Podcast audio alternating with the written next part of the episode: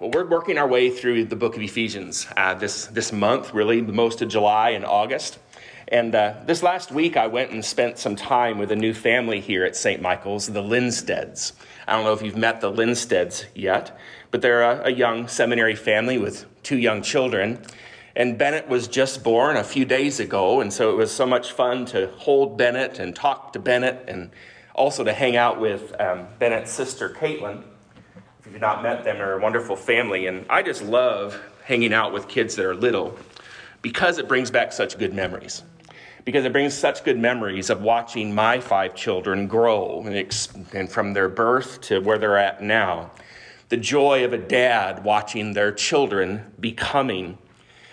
And today, as we continue in the book of Ephesians, we have a fatherly letter. The Apostle Paul, as a father, writes a letter of concern and of thanksgiving to a community of faith. In particular, Paul's letter, the way we're framing it for this series, is that he is primarily interested in questions of identity. Who are you? Whose are you? In particular, in the context of potential apostasy, meaning potentially leaving their faith because of the pressures that they were under. And so Paul was concerned, as a father is of his child, losing his or her identity. So far, we've used three words to talk about our identity from the lens of Paul's letter. That we, as God's family, as Christians, as the church, are blessed. That we are citizens or members of God's family through the reconciling love of God. And then last week, we are full of the Spirit of God we are full of the presence of God. Those are three things that we can say about our identity. And this morning, the, the fourth word we're going to use is the word responsible. Say that word with me responsible. responsible. That we are responsible to grow, or we're responsible to become what we are our identity has a sense of responsibility. And Paul's encouragement, Paul's heart, is that his community, that his children in the faith, if you will, would live into their identity. They would live into their identity. We hear this sense of passionate fatherly love from Paul. I urge you, in verse 1, I urge you to walk in a manner worthy of your calling, to walk in a manner worthy of your identity, for the word we've been using, with all humility, always eager to maintain the unity, for there is one body and one spirit. Do you feel the Father urge from Paul? I urge you to walk in a way worthy of who you are and so I was just rattling through my raising of my kids and the things that I've urged them over the years. And I remember Bryce was the one who had the hardest time learning to ride a bike. A lot of anxiety as he crashed into trees. Bryce, you can do it. You can do it. Wyatt's big struggle was as a sixth, seventh, eighth, and ninth grader, he hated writing. And it was so hard to watch the crocodile tears flow as he just didn't want to write and didn't know how to do it urging Micah that she could ride her horse after she got thrown off. Urging Gabe nowadays to stay on budget. You can do it, buddy. And Zach, I've been working with him, and I don't know if he'll ever get it. And I asked him permission to tease him this morning. He's out delivering VBS flyers at the moment. But to tease him that I've spent four years reminding you to shave, young man. You're a man now. Shaving is a part of the deal urging him to, to do what he needs to do, to be responsible. In other words, being worthy of your calling, being who you are, growing into your shoes is a language I've used over my time with the, you know, working through that imagery of that we have shoes to fill as persons made in the image of God, as women and men made in the image of God. We have a destiny, a calling, an identity. And it's not an identity we're just given and we're done. Rather, it's an identity that urges us forward until our dying day, that urges us forward until we are transitioned, translated from the life in this world to the life of heaven. Live worthy of your calling. as individual children of God and as a family of God. Paul was not talking just to individual Christians, he was talking to individual Christians who made up a community of faith or a family like we do. For there is one body and one spirit. There's a sense of identity that's calling us forward into being who we are as his family. God is not leading us into sameness. He's not even leading us into niceness but he is leading us into a clear sense of identity. This is where we're heading. This is who we are. We are children of God. We are the family of God, called to become what we are. So live into your identity, and I want you to live into your identity. Paul, again, father love to a parish struggling with whether or not they're even going to continue being Christians. I want you to live into your identity by caring for your responsibilities by caring for your responsibilities. The text says in verse 7 but grace. But grace was given to each one of us according to the measure of Christ's gift. And then a few verses later, he'll talk about the grace that was given to some to be apostles, and some to be evangelists, and some to be prophets, and some to be pastors and teachers. I remember my call into ministry pretty vividly. It happened in 12th grade when my local church hired a staff person who was over the youth, and Pastor Scott loved me well and helped me understand more and more of who I was as a 12th grader. And he called me to, would you be willing to, to preach this year at the youth service? what are you talking about? Was my reaction. But he believed in me. He, he saw potential. He, he trained me. He worked with me. He invested in my life. And that was where my call began in earnest. And it's pretty normal to talk about persons like John or I being called to ministry. But I believe it's vitally important that we understand that that call is secondary. A call to a particular vocation in the church is secondary to a call that is to whom? But grace, the text says, but the call of God, the power of God, the will of God was given to whom? To each one of us. And as we follow Paul's thought through this chapter, we'll understand that even those who are called into vocational ministry, meaning that's how my livelihood is gathered, my, that's how I pay my bills, is that you guys are in a partnership with me so that I have food on my table, that I can fulfill a vocational call in the life of the church. But my call is secondary because my primary ministry, my primary call is to help you be in ministry to help you live into the shoes you have, to help you be who God's called you to be. God gave some to be apostles, prophets, I forgot one, evangelists, teachers, so that, and we'll get to that text in just a minute. But the idea, though, is that we are the body of Christ, and therefore you are a body part designed to do something. And we'll see that in others of Paul's letters, Romans, I mean, First Corinthians in particular, where he'll talk about we're all different. But just because we're a hand or just because we're a foot doesn't mean we're not important. That every part of the body fulfilling its responsibility is important for a healthy body. My hands are they're different from my brain, but if my hands don't do anything, then that's a problem, isn't it? You don't have a healthy body if a body part doesn't do what it's created to do. You are a part of the body of Christ. We're, we're pushing the metaphor further than, you know, we, we can push it. The idea, though, that you are a body part designed to do something useful for the whole as the whole moves towards its purpose or its identity. In other words, you are called to be a responsible body part.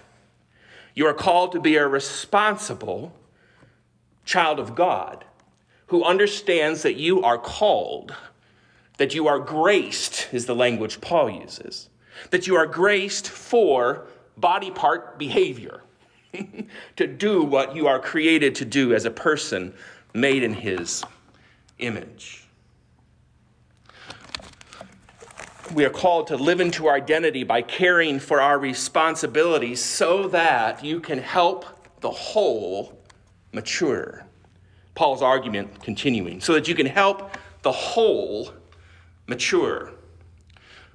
Switch back to verse 7 again. By grace was given to each one of us according to the measure of Christ's gift. Some were giving vocational callings, vocational gifts. Two, probably the most important word in this whole chapter. Two, in order that the saints might be equipped for the work of ministry. Why? For the building up of the body of Christ. Why? until we all attain to the unity of the faith. Why? Until we all attain to mature manhood, mature womanhood, mature who we are in God, who we are made in God to be and to become. And I think it's really important that as we think about becoming mature, being responsible to mature, that in the Christian life there is always an ing at the end.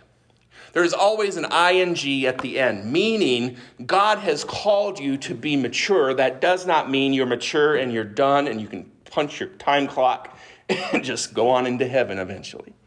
No, it's always a maturing, maturing.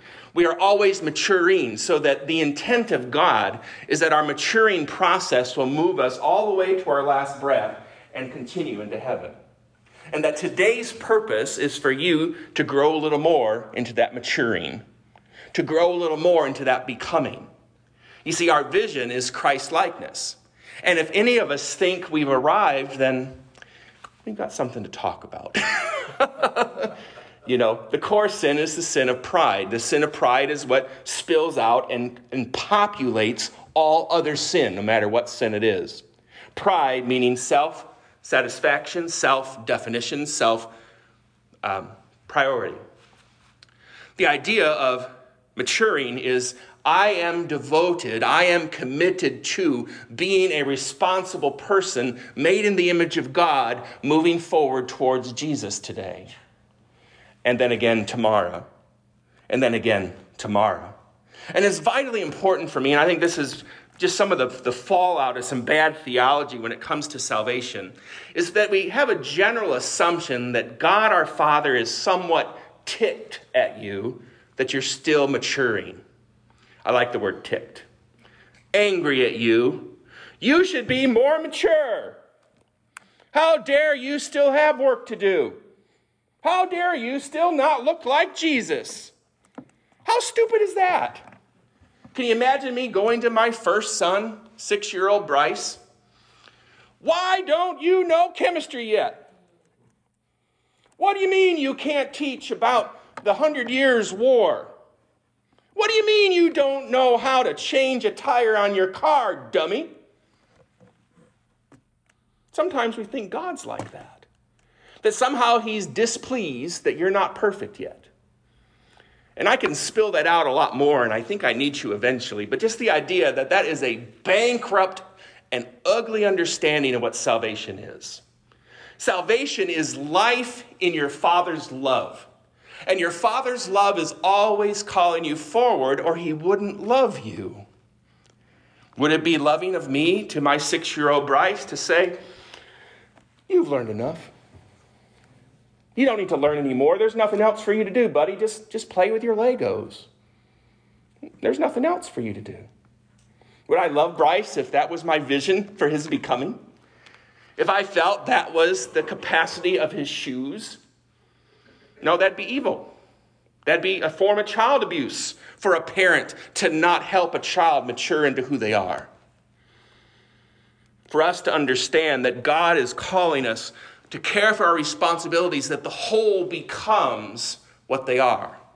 So that we are growing, progressing, becoming, building towards this plan that we talked about last week.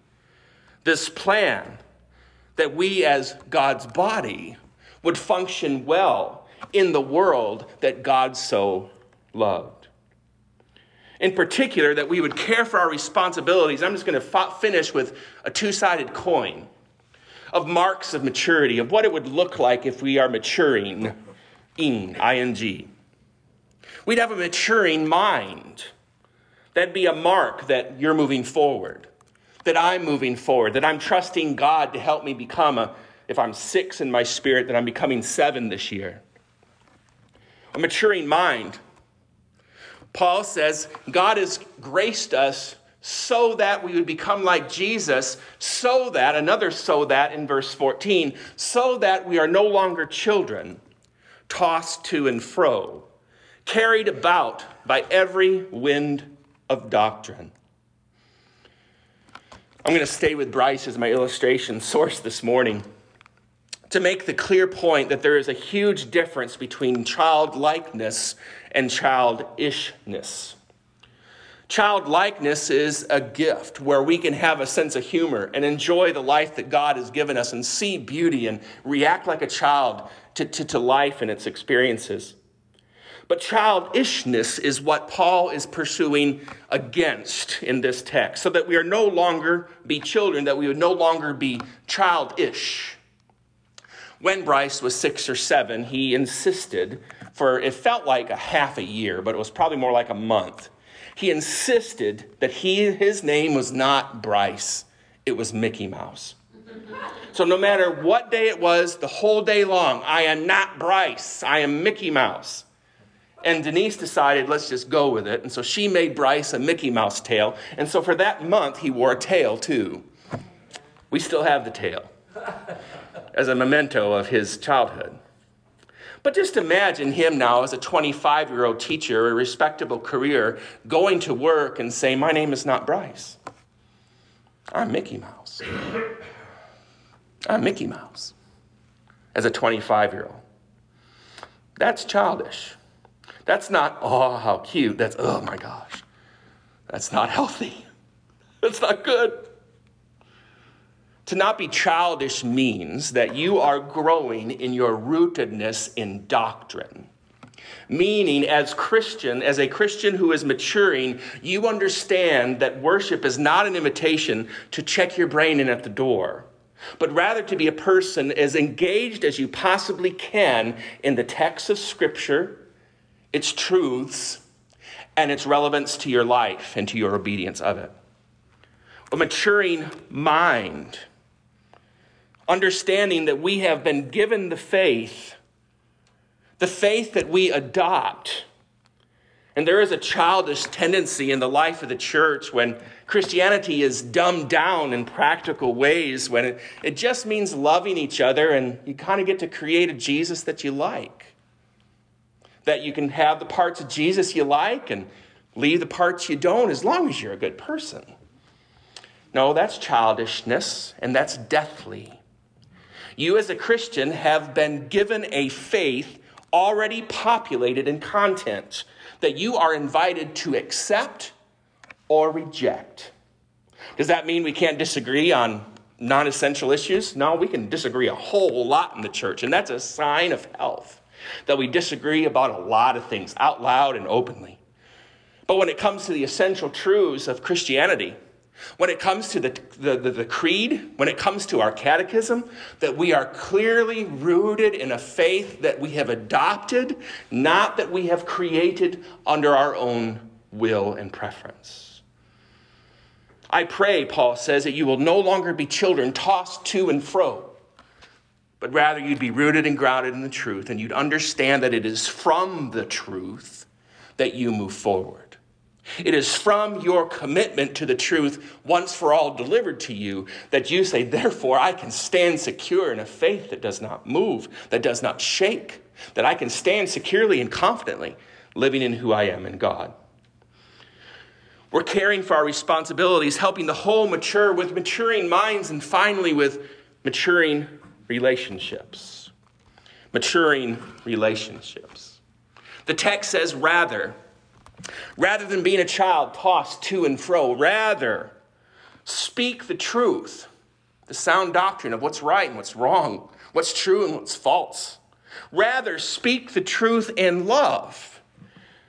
We are to grow up into Christ, from whom the whole body joined is working properly, making the body grow so that it builds itself up in love. It's easier to speak the truth not in love. It's also easier to love without the truth. Two common ditches that all of us at times fall into. But this text helps us understand that the truth and love are like two sides of the same coin, where we are rooted and grounded in the truth, but we're also understand that we're called to share that truth in love. If it's all about truth and not love, then Christians can kind of be nasty people who are arrogant and think they got everything right. But on the other hand, if we're just all about love, then Christians can kind of be sappy, sentimental people who don't offer help to anybody because they don't believe anything. I love how Paul helps us understand that a maturing relationship that I have with you is that we are trusting each other more and more every day to tell the truth to each other in love. And really, what I believe that the church is called to be is a laboratory for love. A laboratory for love, meaning, as God's people, our call is to learn with each other how to tell each other the truth in love and to have good enough relationships with one another that when I tell you the truth not in love, you tell me I don't like it that you just said it that way. That's offensive to me. That you're honest with your reaction to me and to your neighbor. Or if I or someone else were to, to tell you something that was doctrinally in error, that you would have the courage to say, I love you, but that's not what the scriptures teach. You see, that's a hard balance. It's easier just to love somebody and, and not care what they think. It's easier to just get the truth right in your head and not care about other people. Paul says a healthy, mature body part understands the truth and is able to live with that truth in love, kindness, goodness, gentleness, with the fruit of the Spirit. We can't do that in our own power.